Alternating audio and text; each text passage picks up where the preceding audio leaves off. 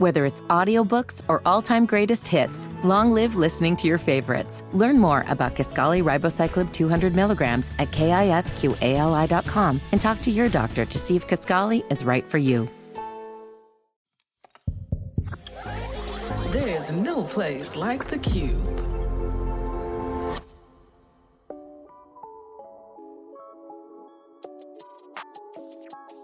Family, welcome to Black HIV in the South. How did we get here?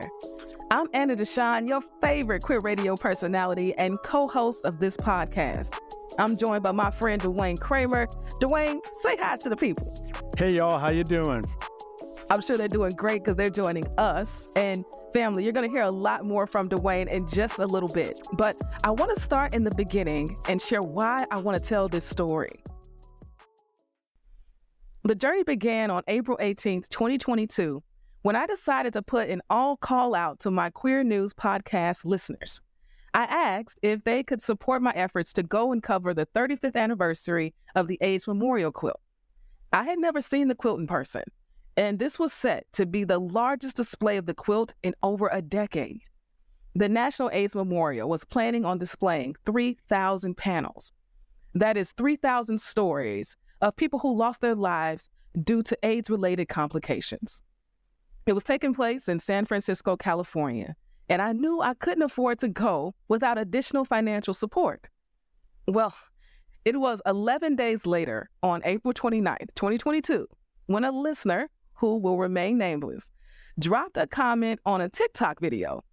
They wrote, quote, I can't find a TikTok that goes with the podcast that mentions the AIDS event in San Fran.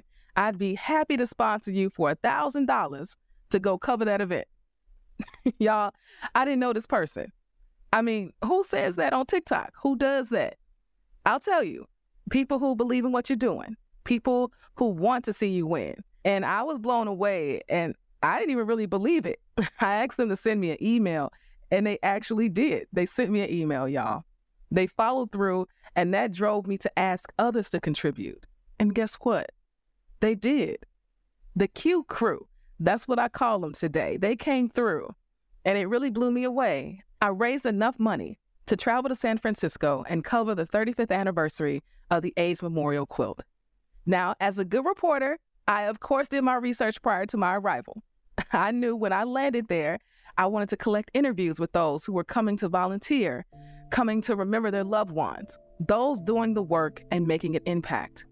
But when I arrived and began walking the aisles of the quilt, and I do mean aisles, as there were over 350 blocks laid out, which represented those 3,000 panels, those 3,000 stories, and listening to the soundtrack of the names being read and understanding that the average age of a person on the quilt is 33, understanding that each panel quilt is 6 by 3, roughly the size of a coffin, telling a story of remembrance through art and words there was a deep emotional response that came over my entire body. Tears just began to drop because when you walk through a display of the AIDS quilt, you understand that it is more than the largest community arts project ever in the world. You understand that it transcends needle and thread. And there were two people in particular that I knew would understand Jada Harris, program manager of the Call My Name project with the National AIDS Memorial, and Duane Cramer, Director of Quilt Community Engagement. And Duane, I am so glad that you are joining me on this podcast. During that time, I got to learn so much about you and your story. Can you share with the listeners what drew you to this work? Sure, sure. You know, um, you know, my first association with HIV and AIDS was was really in my family. Um, my father died of AIDS related complications in 1986 when he was a professor and associate dean of the business school at Howard University in Washington, D.C. And at that time, um, not a whole lot was talked about in the Black and Brown communities around HIV and AIDS. I mean, on the news, you saw lots of white gay men that were dying. You saw them acting up in the streets, literally uh, demanding rights and focus and attention and medications, but you didn't see black people. And my father had just died. so my sisters and I were really fearful of what people would think because all that you saw were drug addicts, gay men, and other quote unquote undesirables in the community that were dying of this disease. And we didn't want our father to be associated with that, nor did we want our family to be associated with that. So we told people he died of cancer for many years. Um, and then I realized that this isn't good for us as a family not to tell the truth. And it's also not good for the greater family, and that's all the other black and brown folks in this country. So we made a decision 10 years later to make a panel for him in the AIDS Memorial Quilt. And so I made that panel with my mother, my sisters, and aunt, and my niece, who was a baby at the time. And uh, it was an opportunity for us to remember him, uh, to honor him, to celebrate his life, and also to continue educating people because he was an educator and to educate people about the fact that black and brown people are dying of this disease as well. And so we intentionally put a photograph of him on his panel in the quilt so that you could see that it was a black man. And that gave us the opportunity to tell people to protect themselves, to educate themselves, and to speak up and to speak out so that we could bring an end to this disease that was and continues to disproportionately affect our community. So that was my first association with HIV and AIDS and what brought me to the quilt. I returned from from that display of in, in Washington D.C. of all those panels, and I took my you know the HIV test that I was taking every uh, three months or six months. My my standard you know it was my regular time to take the HIV test, and I got a call back saying that the doctor needed to speak with me, and I said to the person that called me, "Okay, so this has never happened before."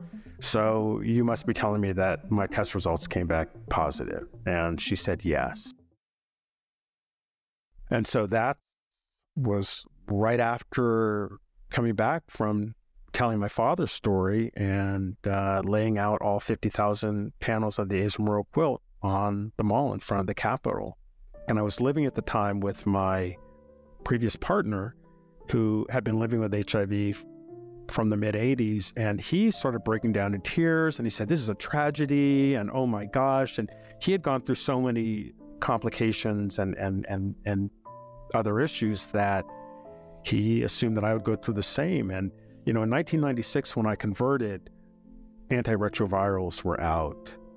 You know that were life-saving drugs and things that had never been released before I had a wonderful community of people around me being in San Francisco. I had the support and the love of my family and everyone else. So I felt good. I felt that I was in a good place. And I know that's not everyone's story, but I knew that continuing to live a healthy life, continuing to tell my story and the stories of other people like me that have been affected with this disease and are living and thriving would do good for the entire community.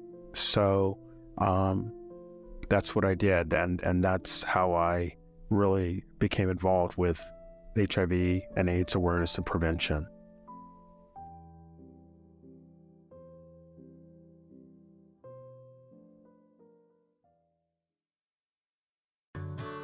Whether it's audiobooks or all-time greatest hits, long live listening to your favorites. Learn more about Kisqali Ribociclib 200 milligrams at kisqali.com and talk to your doctor to see if Kisqali is right for you.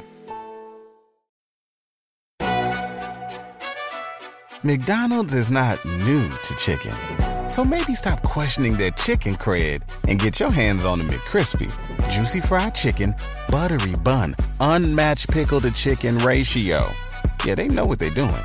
In fact, we can honestly say they're not new to chicken, they're true to chicken. The McCrispy. Only at McDonald's. Ba da ba ba ba. I think it's that representation, the representation of your father's face on his panel, right? And when you converted and didn't have the same fear as your partner. That was all possible because of the advocacy that was happening, because people were fighting for their lives in the early 80s and early 90s in a way that today we can really only compare it to COVID. And when I was looking and doing research around this topic, as it became very clear to me that there is still an epidemic going on of HIV when it comes to Black folks, specifically in the South, I started to trace the path of Arthur Ashe to Magic Johnson. Then we have Sylvester. And then we've got Easy E, Howard Rollins. We had Salt-N-Pepa talking about let's talk about sex. And we had TLC with Waterfalls talking about condoms and protecting yourself. And then Rae Lewis Thornton and Hydeia on Oprah. I mean, I remember Hydeia on Oprah like it was yesterday, right? There was all these black figures, public figures, who were living with HIV, raising awareness that this was affecting us too, because so much of the media was telling us that it was white gay men. And so there was just such a movement to counter what the media was saying in the early 80s about who HIV and AIDS was affecting? Well, um, at the time, um, again, I, I, feel like I was in, in, a unique position only because I was living in San Francisco. Um, and I saw HIV and AIDS prevention messages everywhere all the time, every billboard, on the metro, underneath um, the city, everything, you know, eh, it was in your face all the time. But when I went home to Houston, you know, where the majority of my family lives, or other places in the Black communities, you didn't see HIV and AIDS advertising. You didn't hear people talking about it. You didn't hear, see support groups and organizations. You just didn't see any of that. So while I was privileged to be surrounded by um, a community of people that had access to drugs, um, life saving drugs, finally. Um, it wasn't the same for the, the folks that I saw when I went back to where my, you know, roots are. And um, still to this day, you know, traveling through Alabama, Mississippi, Louisiana, and all these states, um, you realize that there are no prevention messages or very few people are not talking about this. There's a lack of access to um, medication, support services, and their HIV criminalization laws. So there's all kinds of things that um, allowed the virus to take hold in our community, in the Black and Brown community, very early, and it continues to this day. And that's why it's important that all of us do our part to talk about this so that we can protect one another and not repeat our past mistakes. And one part of telling our stories is capturing them, right? And this is the power of this podcast is that I had the opportunity to speak with people who are living and thriving with HIV today. One of the very first people I had the opportunity to talk to was Nathan Townsend, who is the HIV Prevention Programs Manager for NAESM. And for all of you that don't know, NAESM is the National AIDS Education and Services for Minorities. And NAESM was formed in 1990, so the early 90s, and is one of the very first African American community based nonprofit organizations to stand on the front lines in the fight against HIV and AIDS in Atlanta, Georgia. And Nathan had us all in tears. And I'm just going to let Nathan tell his story. But I think so much of what he says really helps us to understand what was happening in the early 80s. I came up in a, a really strict um, religious family, but very loving. And what I noticed when I started coming out and joining community was that I was giving up pieces of myself little by little by little. And and so I, I went from being all the way over here where I was like, I'm a good boy. I'm not going to do this. I'm not going to do that. And then you meet somebody and you give up a edge, and then you you're moving closer. And and so you you had the tendency to just you know really give up all that that is you just to be involved, just to be connected, just to be engaged, only to realize that you're not even building anything. You're you're giving up and pouring into something that's not going to yield any kind of return. And there's so many times in that process, in that journey, we lose so much of ourselves. We, we, we lose our sense of self. And, and in my case, I lost my um, zero status as an HIV negative person, you know, 38 years ago, because I listened to the lie that this is only white people that, that are, are getting this uh, virus. And so when I get test, got tested in 1984, it was just like a symbolic gesture that I just knew that, um, child, I'm just going to do this for the people. Child, I walked out that thing a whole different person. But what I realized about myself at that particular juncture was that I don't feel any different just because you just put three letters behind my name. Nothing in me has changed, you know, and, and I hid, I hid in public.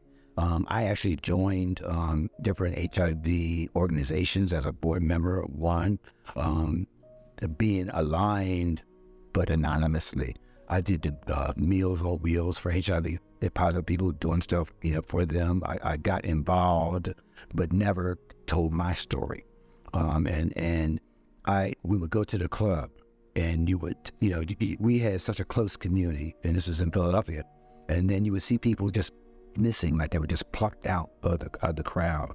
And the crowd, the density of the crowd just starts to dissipate. You know, it would be like pop, pop, pop. And everybody knew what that meant. It meant that they were gone.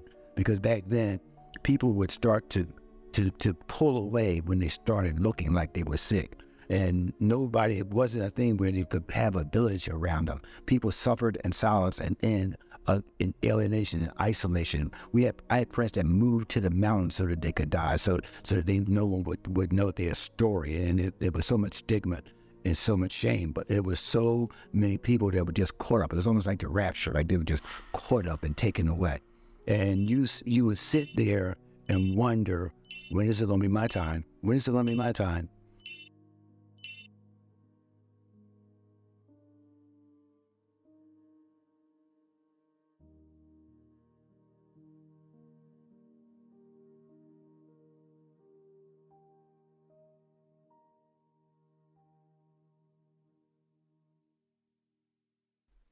When Nathan did the pop, pop, pop, I felt that.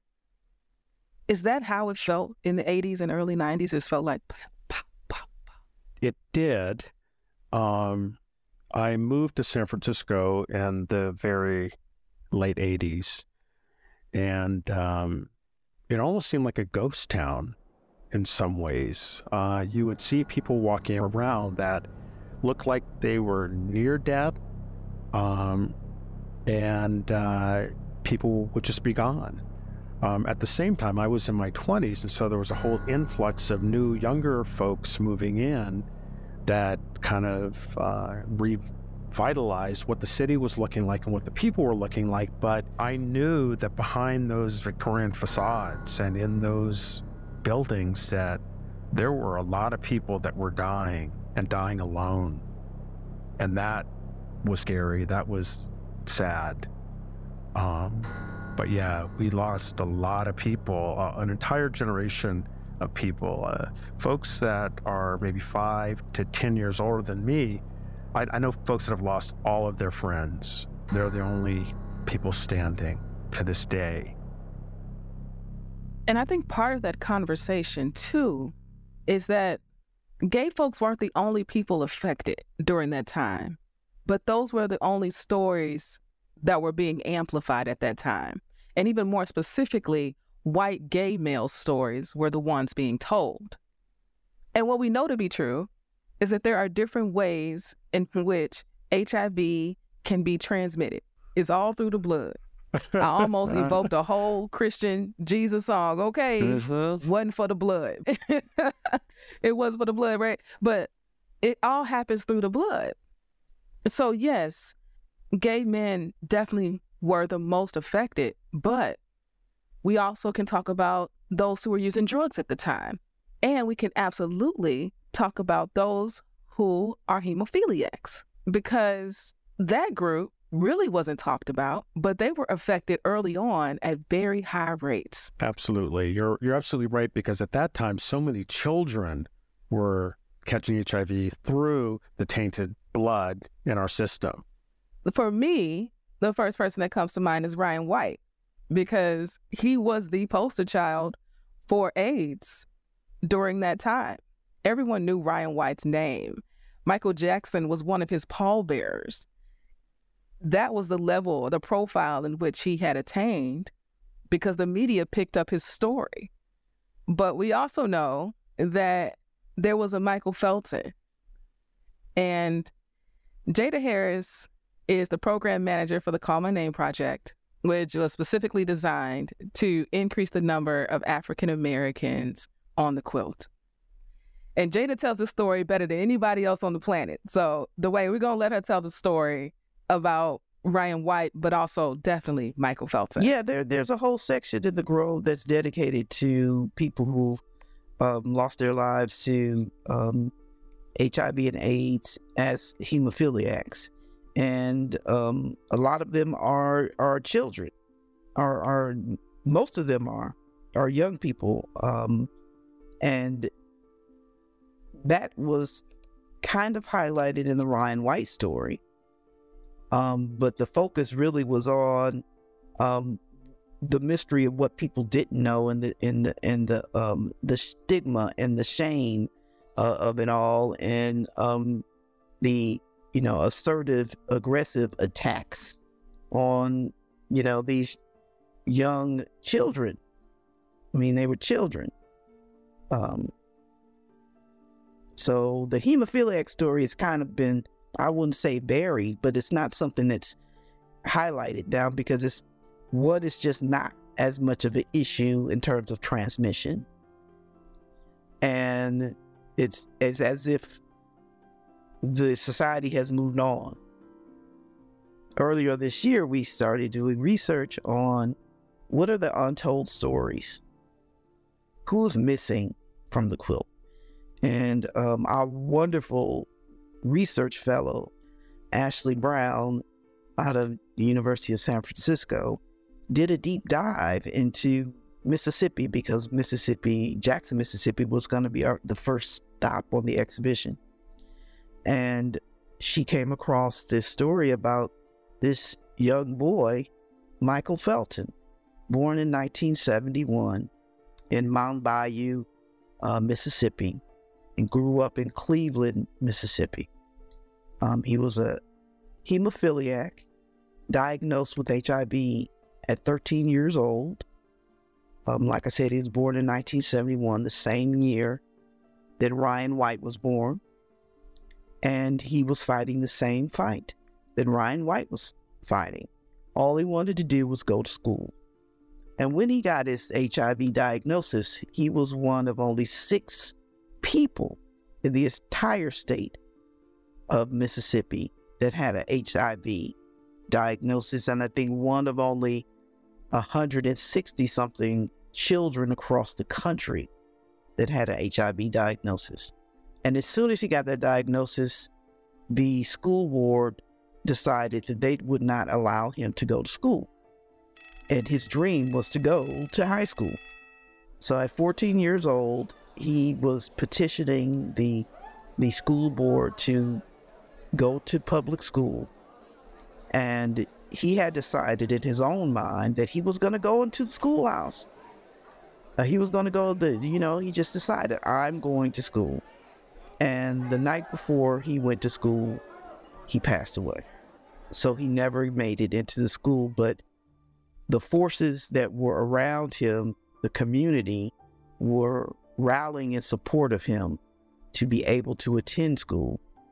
Um, and it's because of the work that was done with the community fighting on his behalf.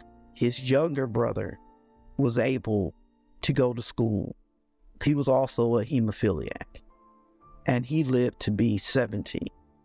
So this is I think this is an incredible story about this young little little young little black boy from the from the Delta of Mississippi fighting the good fight in the same way that Ryan White fought the good fight. But there are no there are no films made after him. There are no there are no TV specials. There are no landmark bills. Um, there are no landmark grant names named after him. And he should be elevated in the same way that Ryan White was elevated because he suffered the same challenges.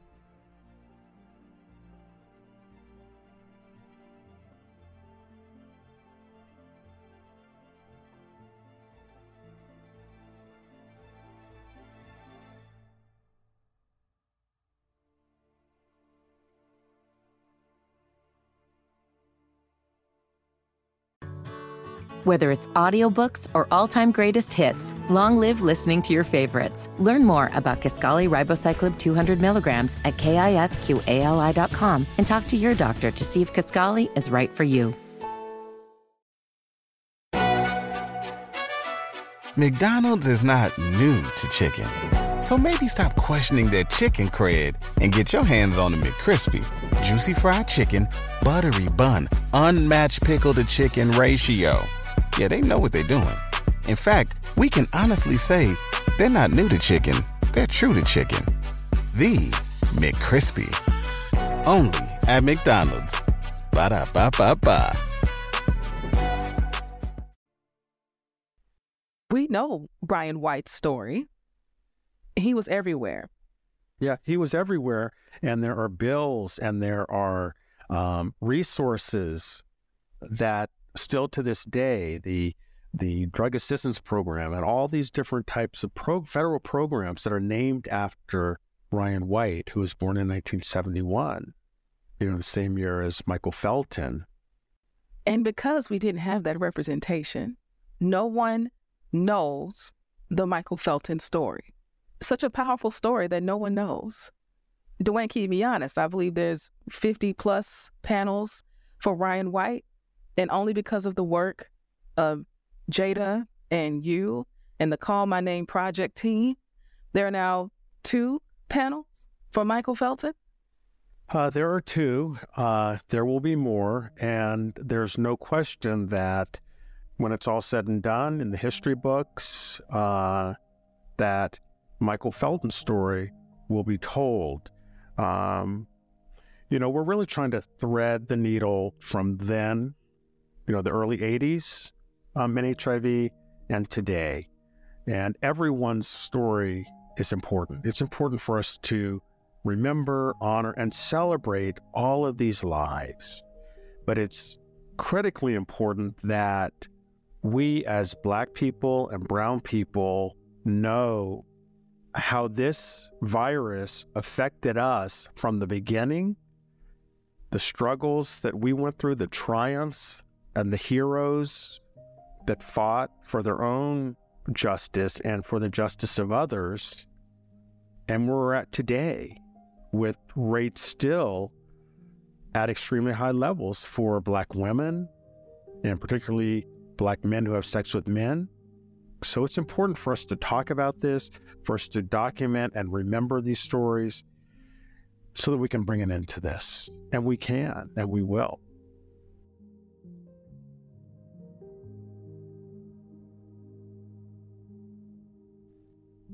So, family, I'm sure you're wondering why in the world did I want to do a whole podcast specifically about the South? Well, I could tell the story, but it's always better coming from the most brilliant people working on this issue. And one of those brilliant people that I met on this journey has been Dafina Ward. She's the executive director of the Southern AIDS Coalition. And let me just tell y'all something. She is a magical human, but I'll let her speak on why we have to focus our energies, our time, our resources on the South? Yeah, I think the South, one, National AIDS Memorial recognized that it had not done a lot of programming in the South. While you had the, the Call My Name program, which is the program, shout out Jada Harris, the program that Jada leads based in Atlanta. Outside of that, there had not been a strong investment or engagement in Black and Brown communities. And when you look at the rates of HIV in our communities, as you mentioned, it definitely we still have a national epidemic to end. But in the South, it's just a whole other level of disparity. We know that most people living with HIV in the US that are Black and Brown live in the South. We know that the majority of new HIV diagnoses happens in the South. We know that most Southern states have not expanded Medicaid. Most Southern states do not have comprehensive sexual health education. In our schools, most southern states are on the list of the states with the highest rates of poverty and lowest rates of, of employment and lowest rates of housing. There's just all these things. And so when I talk about HIV in the context of the South, whenever I present, I always start with this map from 1908. And back in 1908, the NAACP um, hired cartographers, map makers, to show us the rates of lynching in every state in the country. So it's a really remarkable map. It goes from lightest to darkest, and the darker states have the highest rates of lynching in those, you know, that century leading up to 1908. And if you layer that map with the HIV map, as far as rates of HIV, it's the same map. So it's like we can't have these conversations about why HIV in the South, why is it so bad, until we talk about systemic racism, until we talk about the fact that this was the plan from the beginning. You know, we want, you know, this is what it was supposed you were supposed to feel like you would have been better off enslaved than living in this region free, right? It was this is this was the system. And I think that's why I'm so passionate about this work because HIV is just a perfect storm that shows us what it looks like when communities do not have effective and equitable access to health resources, to educational resources, and then are made to feel ashamed when they suffer as a result of a lack of resources.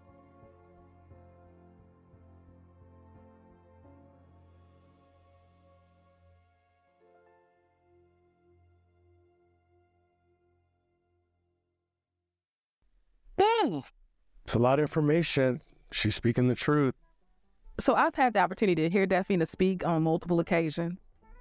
And when she begins to really pull the lens out and look at the holistic reasons as to why it's affected Black folks in the South so drastically different than everywhere else in the country, you just remember that HIV is not just by itself. We can't look at HIV alone. We do have to look at the larger problems and the larger systemic issues that have driven this to be such an epidemic in the South in 2023.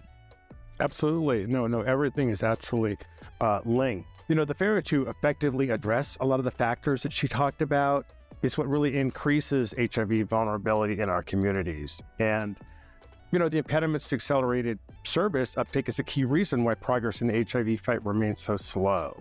So, um, in this regard, the federal plan is concerning because while it rightly prioritizes greater geographic focus in the South, um, it does not openly really grapple with all of the social and structural factors that really contribute to the racial and ethnic disparities in the HIV outcomes.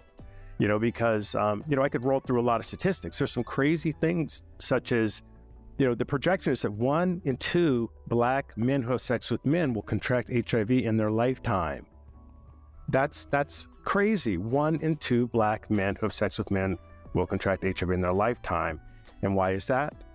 All the homophobia, racism, lack of access to resources, all the things that she talks about. And that's just one example. So there's a lot of work to be done. There's a lot of work to do, especially when we're talking about 13 states. The devastation that's happening within 13 states. The South makes up 38% of the population, but 52% of all new HIV cases when it comes to Black folks. And it's just like those two things do, do not equate. That data tells us so much about the problem, and and that's that's why the folks doing the work do call it an epidemic. Well, you know, it's not just an epidemic. I mean, let's call it what it is. It is a crisis. People need to understand that it is a crisis in the South with HIV and AIDS for Black and Brown folks. And it's for that very reason, Duane, that I wanted to do this podcast because I understand the power of us telling our stories. Because when we don't, our stories are erased from history. They will pretend that we were never here. And in this episode, family, we talked about the public figures that you all are so familiar with. We've talked about the lack of representation today, and now you know about Michael Felton. Now, in episode two, we're going to dig into more about the fear that existed in the early 80s and how that fear has led us to the stigma that is still killing us today. We're going to dig a little bit deeper into how that stigma actually materialized itself in real life. So, family, stick with us. Episode two. You're tuned in to Black HIV in the South. How did we get here? Black HIV in the South is an exclusive production of The Cube.